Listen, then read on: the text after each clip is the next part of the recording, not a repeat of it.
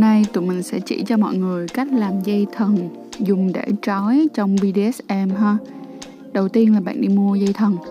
Thì uh, mua cái loại mà các bạn có thể thấy à, rất là nhiều trên thị trường hiện tại đều ok hết nha nhưng mà làm sao càng bớt tưa càng tốt. Rồi sau đó bạn sẽ đến hai cái đầu của dây và sẽ thắt nút lại để cho dây sẽ không có bị tưa đầu tiếp ha các bạn nhớ cố gắng mua loại nào mà nó ít gai nhất. Bởi vì ờ, để cho nó đỡ đau á mọi người, nếu không á thì cái cảm giác rất là đau khi mà bạn trói lên, nó không có được mượt. Nhưng mà bên cạnh đó cũng có một số những bạn thì sẽ thích cái sự rope đó hơn, cái kiểu như là nó phải hơi gai gắt một tí hơn.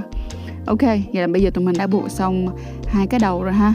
Bây giờ thì sẽ đến ờ, bước số 2 của cái việc mà treat cái rope này như thế nào đây?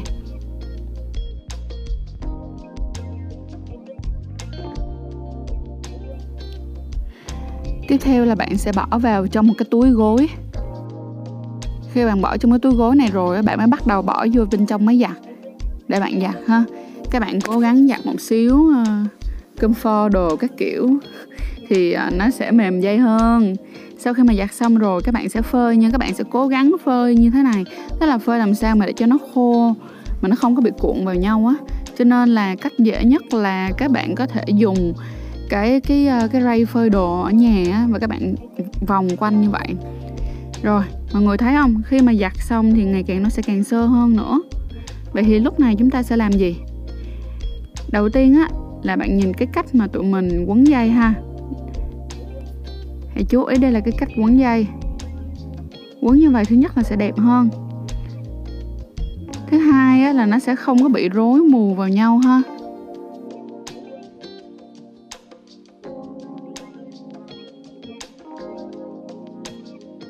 Rồi ở bước này xong á, thì sẽ có một số bạn á, sẽ à, thôi không có ờ, làm nữa. Nhưng á, mà cái lời khuyên của mình á, là các bạn nên làm thêm cái bước cuối để cho nó đỡ bị đau ở trên da của mình hơn mọi người ha.